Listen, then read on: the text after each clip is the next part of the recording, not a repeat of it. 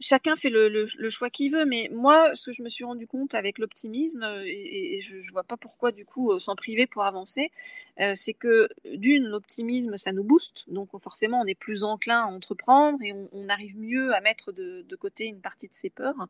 On dit souvent que c'est les enthousiastes qui ont fait bouger le, le monde. Hein.